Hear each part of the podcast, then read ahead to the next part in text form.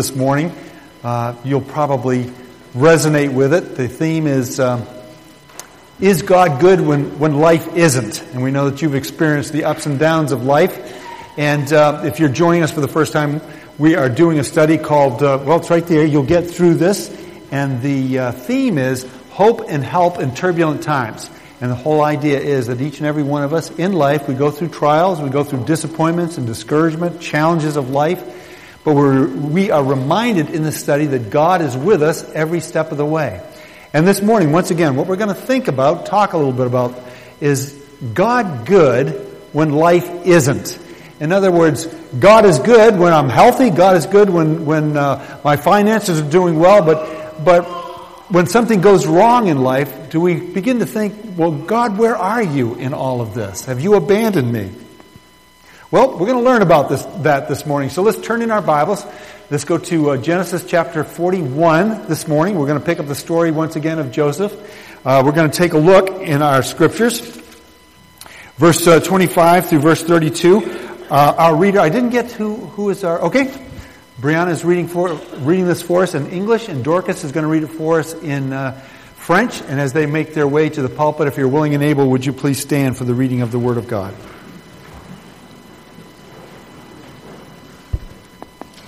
Joseph responded, Both of Pharaoh's dreams mean the same thing. God is telling Pharaoh in advance what he's going to do, what he's about to do. The seven healthy cows and seven healthy heads of grain both represent seven years of prosperity. The seven thin, screeny co- co- cows that came up later and seven thin heads of grain withered by the east wind represent seven years of famine. This will happen just as I have described it, for God has revealed to Pharaoh in advance that he is about to do. The next seven years will be a period of great prosperity throughout the land of Egypt. But afterward, there will be seven years of famine so great that all the prosperity will be forgotten in Egypt. Famine will destroy the land. The famine will be so severe that even the memory of the good years will be erased. As for having two similar dreams, it means that these events have been decreed by God, and He will soon make that happen.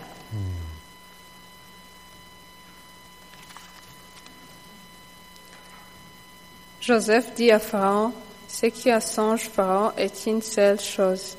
Dieu a fait connaître à Pharaon ce qu'il veut faire. Les sept vaches belles sont cette année et les sept épuisses bons sont cette année. C'est un seul songe. Les sept vaches décharnées et laides qui montent derrière les premières sont cette année et les sept épuis vides, pris par le vent d'Orient. Seront cette année des famines ainsi comme je viens de le dire à Pharaon, Dieu a fait connaître à Pharaon ce qu'il va faire. Voici, il y aura cette année de grande abondance dans tous les pays d'Égypte. Cette année de famine viendra après elle. Et l'on oubliera toute cette abondance au pays d'Égypte, et la famine consumera le pays. Cette famine qui suivra sera si forte que ne s'apercevra plus l'abondance dans le pays. Si Pharaon a vu le songe, se répète une seconde fois, c'est que la chose est, c'est que la chose est arrêtée de la part de Dieu et que Dieu s'est hâté l'exiter. Oh Lord God, we praise you and thank you for the words that have been that have been read. We pray that those words will be planted in our hearts, fertile soil for what you want to do, God. That you would encourage us, that you would bless us, that you would build us up. But not only that, Lord, that you would cause us to be people, your people, in a very dark world that needs that same encouragement. So bless your words to our hearts, and we pray for this in Jesus' name. Amen. Amen. Amen. Thank you. may be seated. Thank you, Bree. Thank you, Dorcas. Well, is God good when life isn't? There's a uh, Latin term that you might be familiar with. It's quid pro quo. Uh, what that means is if I do something for you, my expectation is you're going to do something for me. If I like you and I love you, then I expect that you'll like me and love me. When it comes to God, we say, Lord, I will obey you. I will worship you. I will follow you. I'll do what you ask of me. But at the same time, God, I expect that I'll always have a job. I expect that I'll never get sick. I expect that my children will prosper, and on and on and on. Now, the problem is, we sign that contract, but doesn't necessarily mean that God has signed that contract. Because there are times in life when things are going well and suddenly they're not going well. And what is it that we do? God, have you abandoned me? Where are you? Why are these things happening to me? There are many very devout, believing people that have devoted their lives to the Lord only to, to maybe lose a loved one, a child or a spouse. And suddenly they've, they've turned their back on God. They've walked away from their faith. Because their expectation is, God, if I do these things for you, my expectation is you're going to take care of everything for me. Now, what we have to learn in life is wrestle in life, the question being, is God good when life isn't? Now, we've seen in Joseph's life that, in fact, life can take a very dark and disappointing term. And that's exactly what's happened in Joseph, where we are right now. He's been in prison and so forth. But there's something different about that young man. There's something different about him that would say, Is God good when life isn't? And somehow, some way, we get the impression that he would say, Yes, God is good, even when life isn't. So, what is it about him? What's making him different? What is it about him that will help you and me? Well, if you've got your uh, outline out, looks like this. There's, there's three words that I want you to write down this morning that'll help us catch up with Joseph, maybe get a little deeper insight of what's going on through his mind through his heart that might help us in the times when we are disappointed, when we're discouraged, and sometimes when we're downright depressed about life. And the first word is this God is, you can guess it, good. Yeah, God's good all the time. All the time, God is good. That, in fact, is the very nature of God. John tells us in 1 John that, in fact, God is love. And what I'm fascinated about those three simple words is this. It doesn't say God is loving. You would expect it would say God is loving, but it doesn't say that. It says that God is love. He is love itself. He's everything that we can imagine that's wonderful about love. Well, that is God. And because of that, we receive the love that He's given to us, and He's given to us in Christ Jesus. Listen to what James says about God. You've got it on the screen there, but let me read it to you. Every good and perfect gift is from above, coming down from the Father of heavenly lights, who does not change like shifting shadows. God is good, God is love, and He does not change ever. That's His nature. That's His character. So when life goes south, God is still good. And God's still with us. Let me uh, catch you up on the story a little bit that'll, uh, that'll give us a little insight and, and why we can say this so confidently. Where we left off, if you remember last week, we left off that Joseph was being seduced basically by uh, Potiphar's wife. She grabs his cloak, he runs away. Well, what we didn't read in that passage was she took the cloak and went to Potiphar and said, He tried to do uh, awful things to me. And Potiphar's response was, Throw him in prison. Now, talk about is God good when life isn't? He was a prime candidate to say, God, where are you? I've been sold into slavery and now I'm being thrown into a prison. What more do I have to go through? Where are you in my life? But somehow, some way, that's not what happens in Joseph's life. In fact, he's given charge over some of the other prisoners. And what happens is this God is permitting these difficult things to happen to Joseph. A little theology in all of this. We ask in our own minds, why do evil things happen to good people? Well, there are times when God in His sovereign grace and His glory allows or permits things to happen to His people. Let me give you a little proof from Mark chapter 5. You might be familiar with the story. It's the story of uh, the man that was possessed by demons, and, and he comes to Jesus, and Jesus comes to him, and Jesus casts out the demons. But here's what happens when the demons beg Jesus to be sent into some pigs. The demons did that. They begged Jesus, send us among the pigs, allow us to go into them. And watch this. He gave them permission. Circle that word for me, if you would, with a pencil. He gave them permission, and the impure spirits came out and went into the pigs. The herd, about 2,000 in number, rushed down the steep bank into the lake, and they were drowned. In uh, Romans chapter 9, Paul reminds the readers in Rome that God raised up Pharaoh, hardened his heart, but he did that for a reason. He permitted Pharaoh to be evil to his people so that through God's grace and power and love, he would demonstrate his grace and power and love to the nations around, that the nations around would recognize the, the glory of God in the Israelite people. So he allowed, he permitted evil to happen to his people. Now the problem is, it happens to us, and we don't, a lot of times we don't see the big picture. We can't think into God's mind. We can't hear directly from God. And so we, we believe, we feel like God has abandoned us. But there, there could be nothing further from the truth. That in fact, as life unfolds and we look back through life, we see that many times those are isolated events. And when we begin to see things in context, we can see that God's hand is there. So you know what it does? It, it, it challenges us. It challenges us that we have to make choices in life. Uh, is God good when life isn't? When those times would feel that, that life has gone south on us? that, that life is painful and hurtful and, and we're discouraged and we're depressed and disappointed in life. We've got a choice to make. We stand at an intersection. Will we get bitter and angry towards our circumstances or will we trust God? Scripture says, trust God with all your heart. Lean not on your own understanding. Acknowledge Him in all things. And the promise is this He will make straight your paths. He's in all of this. He knows what's going on in your life. When, when, when is God good when life isn't? The answer is yes. God's good all the time. God is love. There's a, uh, a Christian counselor in Dallas, Texas, by the name of Bob George, and he was telling a story of uh, a family, a couple, actually a couple of families in his church. They were on vacation together, and this was back in I don't know the 70s, early 80s, and uh, they were they were going to be camping, and they went to a uh, to, to a roadside stop and um, this fellow's little girl said, "Daddy, may I go in the in the camper with my friends? Can I can I ride in the camper with my friends?" And he said, "Yeah, sure, that's okay." And uh, so she did, and they can, they all continued on down the road. And sure enough, there was an accident, and uh, the heartbreaker was that this little girl was killed. It was it was a terrible, terrible situation. Their hearts were broken. The parents' hearts were broken.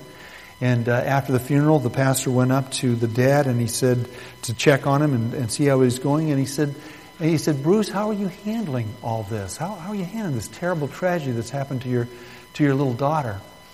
And he said, Well, you know, here's how I think about it. I think that if God had come to me and he said to, to my wife and me, uh, Bruce, I've got a little girl that I want to bring into this world. But she's only going to be in the world for, for six years.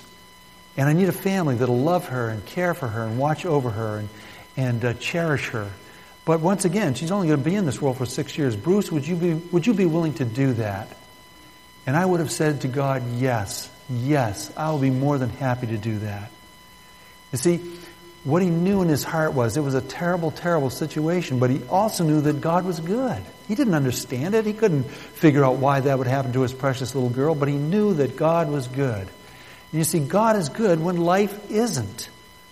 But not only is God good when life isn't, the second thing that we need to say, uh, see as we study the story of Joseph, that God's work is good.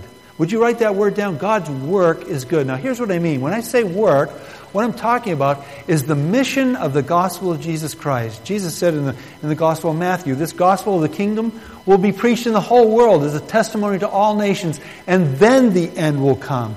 God is about the mission work of the good news of the gospel of Christ going out into the hearts and lives of every person that will listen and, and respond to the truth of the gospel of Jesus Christ. So God loves this world. It's a broken world. He is sovereign over all of this world and his work is going out. Listen to what, uh, listen to what a pagan king said about God, uh, about God in Daniel chapter 6. Once again, this is not a man who believes.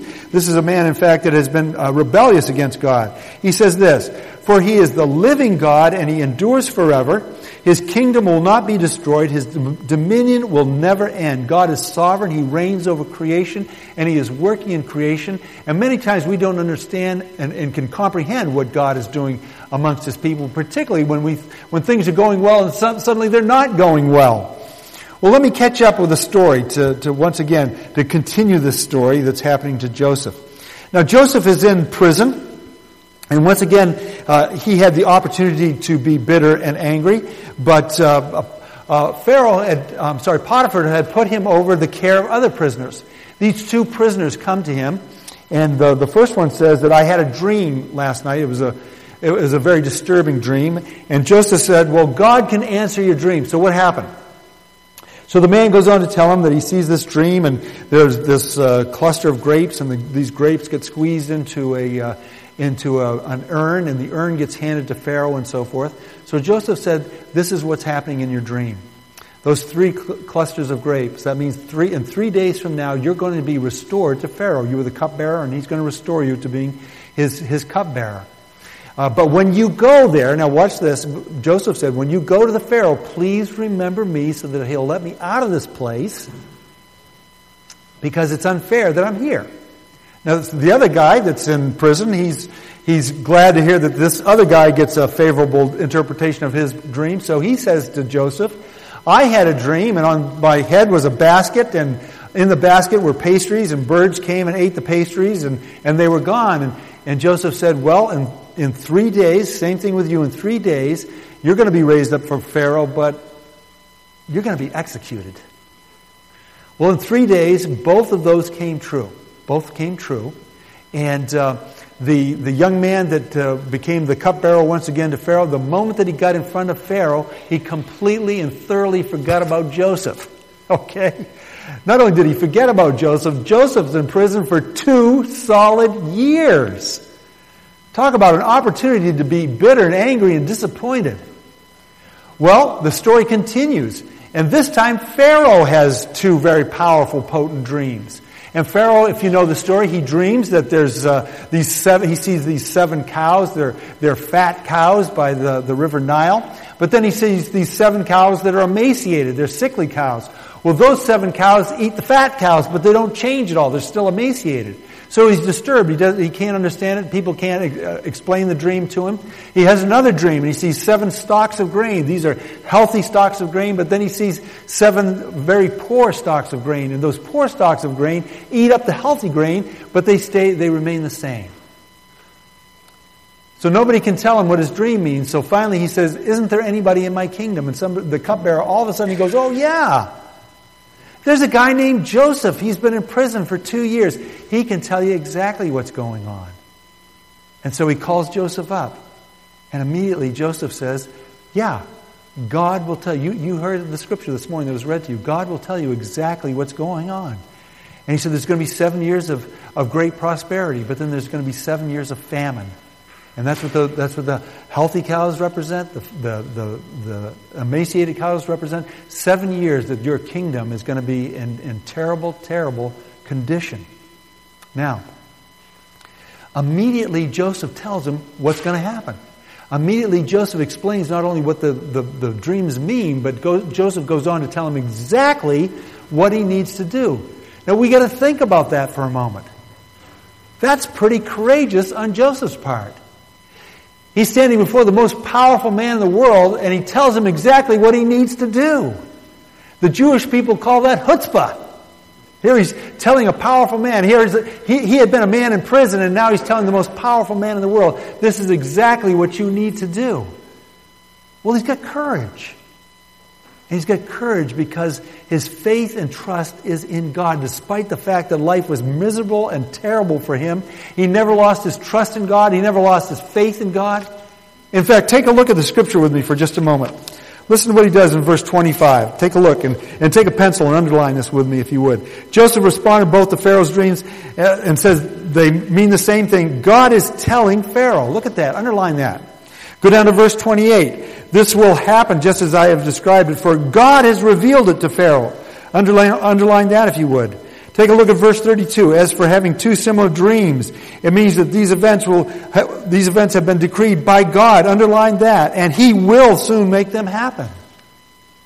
How could he have so much courage? How could he have so much confidence in telling uh, Pharaoh exactly not only what, has, what his dreams meant, but what's going to happen? His confidence was in God.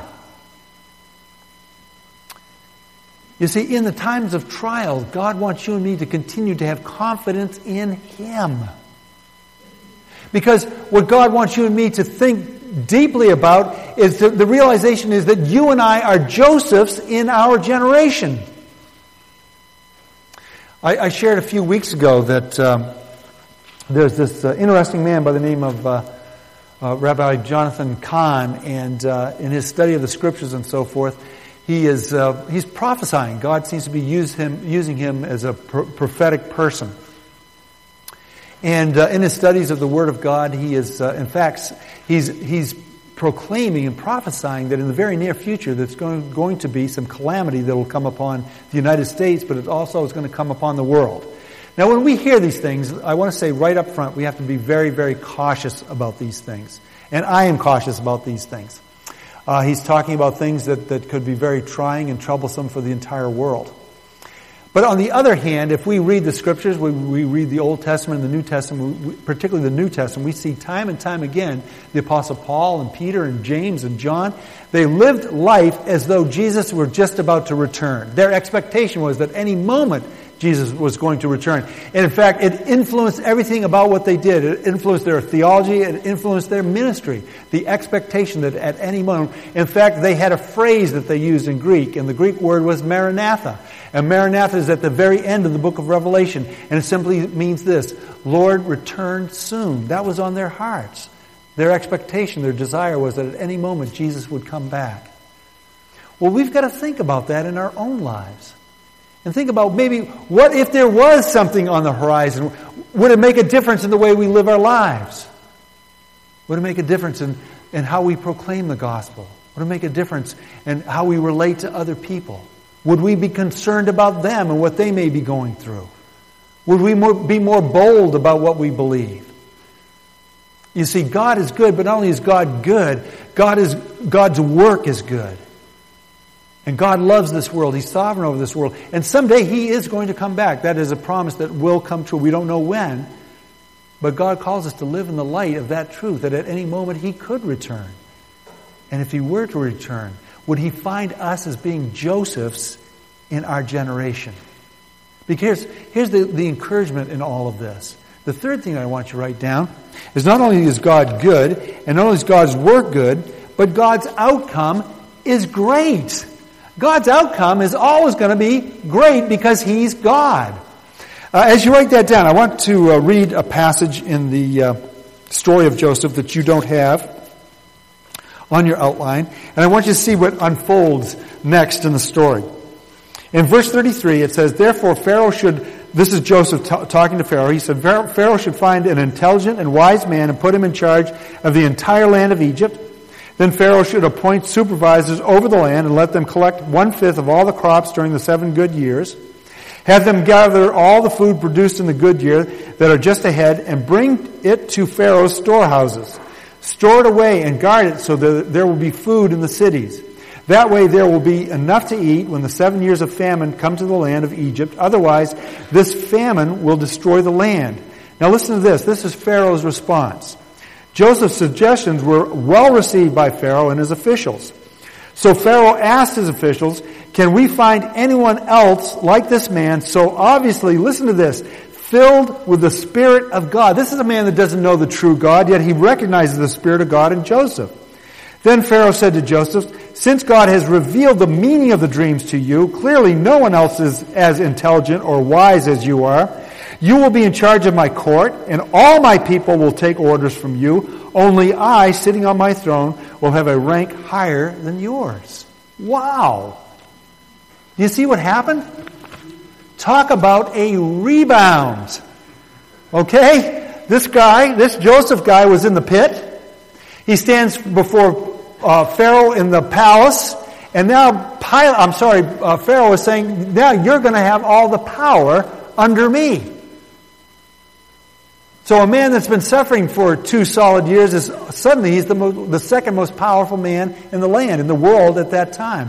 What a rebound. Now, do you believe God can do that in your life?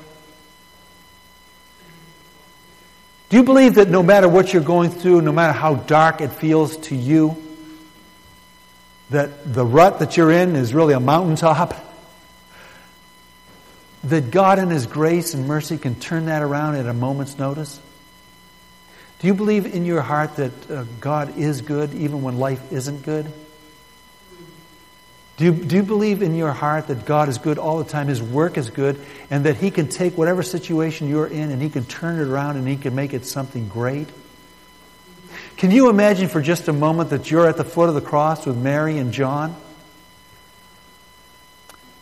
And you're watching Jesus' life flow out of Him, His precious blood being shed right before your eyes? Can you imagine what would have been going through their mind and through their hearts? All their hopes and dreams were pinned upon him, and now he's nailed to a cross. He's suffering and dying. That chaos is reigning in the land. How on earth could God be good in a situation like that? But you and I know the rest of the story. You and I know what the outcome is. You and I know that despite the fact that he's on a cross, that he's still good. And that through that cross, he's working good. And you and I know personally through faith in Him that the outcome is really good. Is God good when life isn't? Listen to this. I, I want to give you another challenge this week. Take a look at the, the bottom of your paper there. Philippians chapter 4, verse 13. Another simple, short verse, but a powerful verse. It's a verse that you can use in your life. The times that you're thinking, is God good when life isn't? It says this I can do all things through Christ, which strengthens me. I can get through, we'll get through whatever it is that we're facing right now because Christ is in us. He's for us. He will see us through. Not only is He good, He's working in what we're doing, and the outcome is going to be great. We can trust Him in everything. This past week, I was having lunch with a, with a good friend of mine, Dale Carlson. He was the, the director of the, of the uh, root cellar a few years ago. And uh, talk about a guy that could that could be bitter about life. Uh, these past few years, his life has been has been terrible. It's been I just can't imagine what he's gone through. Uh, lost his job, lost his marriage. Uh, he's just gone through all kinds of terrible, terrible things. Yet he wanted to get together with me because he said, Don, we need to get together. We need to pray about how our churches can, can reach out to the neighborhoods around and show the love of Christ. So his heart, his mind is, is, is constantly directed towards the goodness of God. Well, as we had lunch, he was uh, reminding me of a story that he told me years ago about uh, a young fellow at the root cellar by the name of Robert. Robert had a sister named Violet, and I forget his, uh, his brother's name. Robert was, back in that time, was maybe 11 or 12 years old, a little kid. But he was a little kid that was completely and thoroughly out of control. His mother couldn't control him. Uh, she was constantly angry. She was fearful of him. Um, he, he just he was constantly disruptive at the uh, root cellar and anything to do with the root cellar. He's constantly causing not only causing problems, he's stirring up problems with, with other children and so forth. Well, this one particular summer, uh, Dale sent him off to a summer camp up in Fort Kent, of all places. And uh, two or three days into summer camp, Dale gets a call from the camp director, and he said, Dale, I'm really sorry, but you got to come get this kid. I've had it, I've had it up to my, my ears with him. Come get him and take him out of here. So Dale has to drive from Portland, Maine, all the way up to Fort Kent to get this kid. Well, he arrives there. It's like a five or six hour drive. Some of you know how far away it is. And uh, he sits down with the camp director and with Robert. And after they met for a little while, the camp director suddenly says, You know what? Leave him here. I want to keep Robert for the rest of the week. So he did. He continued to be disruptive, continued to be a mess. He, he, uh, he comes back to Portland, and uh, not too long after that, maybe a few weeks, maybe a month or two, uh, suddenly Robert's mother shows up on Dale's doorstep, comes into his office, sits down across from him, and she says, I've had it. He's no longer my son. I'm kicking him out of, his, out of my house. 11 or 12 years old. I never want to see this kid again. And Dale said, What? And she said, Yeah, I've had. I, I, never want to see this kid again. And Dale thought, Oh my word, what am I going to do? I, I'm, I'm not a social worker. I don't know what to do with this kid. He's, he's, he's beyond my care, beyond my control. So Dale did the only thing that he knew that he could do, and that was to pray. And not only did he pray, he started calling up people that he knew would pray with him. And that's exactly what he did. He called up people and he said, This is what's happening. Would you please pray for me? Would you please pray for Robert? I haven't got a clue of what to do. I need your help. Please pray. Well, one of the people that he called to pray was this camp director way up at Fort Kent. So he called him and he said, Would you pray for Robert? This is what's happening. And he said, Of course, my wife, my wife and I will be more than happy to pray for Robert. So he hung up the phone. Well, about three hours later, the phone rings again, and it's the camp director. And he says, Dale, my wife and I have been praying, we believe God is telling us that we need to adopt Robert. And Dale said, What? And he said, Yeah, we, we believe with all our hearts that God is calling us. He's telling us that we need to adopt Robert. Well, they adopted Robert. And they started taking care of Robert. And they told Dale, this is kind of to be talking about in church, but politely, they said, we even had to teach him how to go to the bathroom. That's how much trouble, that's how much trouble was in this kid, his mind and his heart. But they loved him. And, and not only did they care for him, he got through grade school, he got through middle school, he got through high school. And when you know it, Robert went off to college. And not only did he go off to college, he became a Christian. He, he came to know Jesus as his Lord and Savior. And having come to know Christ as his Lord and Savior, he went to seminary. And right now, this morning, he's preaching in a church in Connecticut. Now, listen, everybody involved in that story would have a hard time answering the question is God good when life isn't? Who could put up with somebody like Robert? Who could care for somebody like Robert? Who would want to invest their life in somebody like Robert? Well, God did because God's good. God did because God's work, His mission, is always good. And when God's in anything, the outcome's going to be great. I don't know what you're going through or what you might go through. But there's going to be a point in time when you will ask the question is God good when life isn't?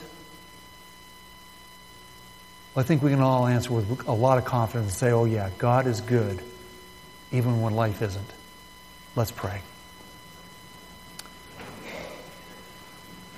Father, we thank you that you are good. And not only are you good, Lord, you are working in this crazy world. That you, Lord God, are sovereign over this crazy world. And so many times when the trials and the difficulties of life seize us, they come upon us unexpectedly, they overwhelm us, they discourage us, disappoint us, depress us at times. We are reminded that, that you are good, that you're there, Lord, that you're working in all of those things, even though we can't see it, even though we can't understand it. And we can trust you, Lord that because of you, the outcome is going to be great.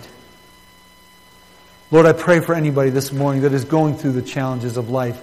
I pray that you would speak into their hearts with this story of Joseph, that you would encourage them and bless them today. I pray for the moms today, Lord, because so many times they go through very discouraging times. They feel marginalized and forgotten. Encourage them today, Lord God. Bless them. And at the same time, Lord, we pray that you would be building us, strengthening us, blessing us, so that you, Lord God, can send us out into a world that's in desperate need of the gospel of Jesus. We pray for this and we thank you in his wonderful name. Amen. Amen.